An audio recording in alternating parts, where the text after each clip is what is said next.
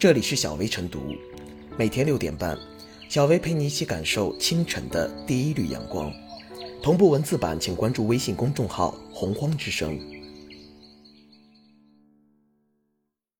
本期导言：大年三十，某房企副总裁在微信群里根据人数发了四十五个红包。细心的副总裁第二天中午发现，自己发的红包竟然有五个人没领。该副总裁立即给出了处理意见，要求总部负责行政的人员挨个通知到位，并让这些员工当日下午四点前道歉并检讨，还要主动发二百元红包。如执行不到位，下午四点后移出群，年后处理。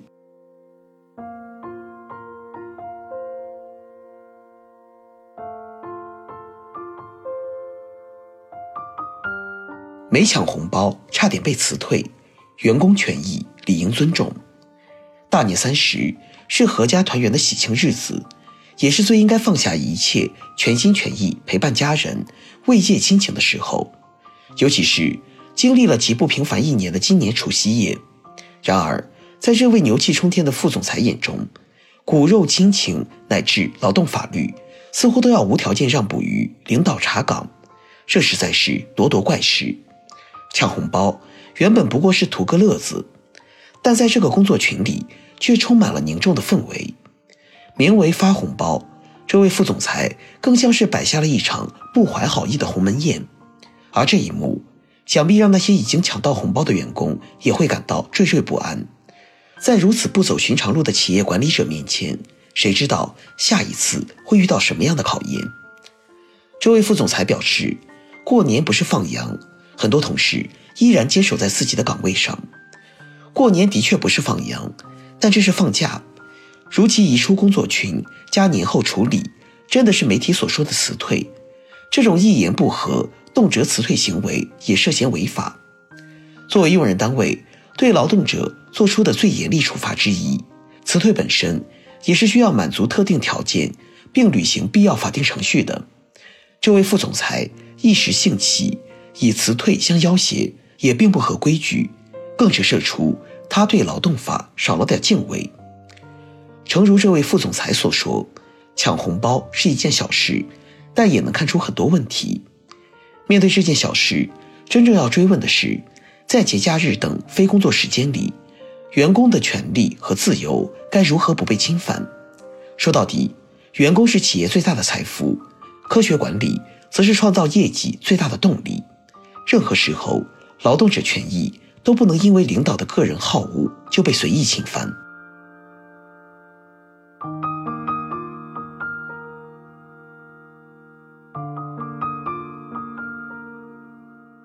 员工不抢红包就被罚，奇葩管理逻辑当休矣。春节期间，在微信群里发红包、抢红包，本是为了活跃气氛、传递祝福。没抢到，无需后悔懊恼；不想抢，更没有理由被苛责。拒绝上司领导的好意就要被罚，不参与抢红包就等于没有关注工作群的动态，这不是正常人的逻辑。除夕之夜，员工都在忙着与家人团聚，错过工作群的消息再正常不过。将漏看群消息与员工工作表现、职业素养强行挂钩，并以此。作为处罚依据，甚至撂下狠话，秋后算账。这么做在情理上说不通，在法律上更站不住脚。须知，对员工的奖处应以法律法规和企业规章以及劳动合同中约定的相关条款和事项为基本遵循。擅自以个人好恶来处罚员工，明显不符合法律精神和要求。诚然，节假日里。确实有部分劳动者在坚守岗位，对这部分人，法律规定用人单位要支付加班工资、提供补休等补偿措施。但对未被安排加班的员工来说，其并没有义务守在手机边上有求必应。既然是放假，用人单位就该给予员工充分的自由，而非继续远程操控，将员工与工作深度捆绑。春节假期。忙碌了一年的劳动者，彻底放松一下身心，并非很高的要求，更别说企业本无正事，只是老板想发个红包。员工拒绝参加同事生日聚会被开除，拒绝喝领导敬来的酒被掌掴。一段时间以来，媒体关于类似事件的报道不少，本质上都是少数企业领导、管理人员借小事上纲上线，无视法律和规定，逞个人威风，对员工招之即来挥之即去。这一次，霸道总裁耍威风，伤的不仅是员工的心，还抹黑了企业的形象。如果企业真要年后处理，公众不妨拭目以待。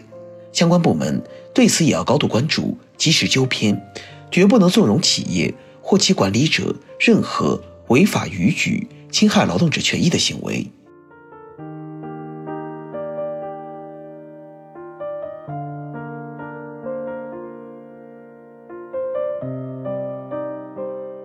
最后是小薇复言，作为社交网络时代兴起的一类新年俗，过年用微信发红包、抢红包。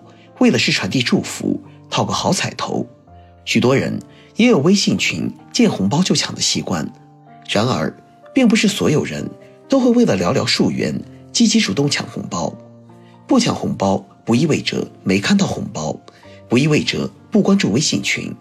其实，这不过是该副总认为员工不收红包不尊重自己，牵强附会引出的莫须有罪名罢了。企业领导的威信。建立在以身作则、公平公正的基础之上，试图通过恶意处罚立威，到头来难逃威信尽失、人心涣散。针对此事，希望劳动监察部门及时跟进帮助；针对恶臭的企业文化，持续完善法律法规，跟进帮助劳动者，让劳动者有说不的勇气。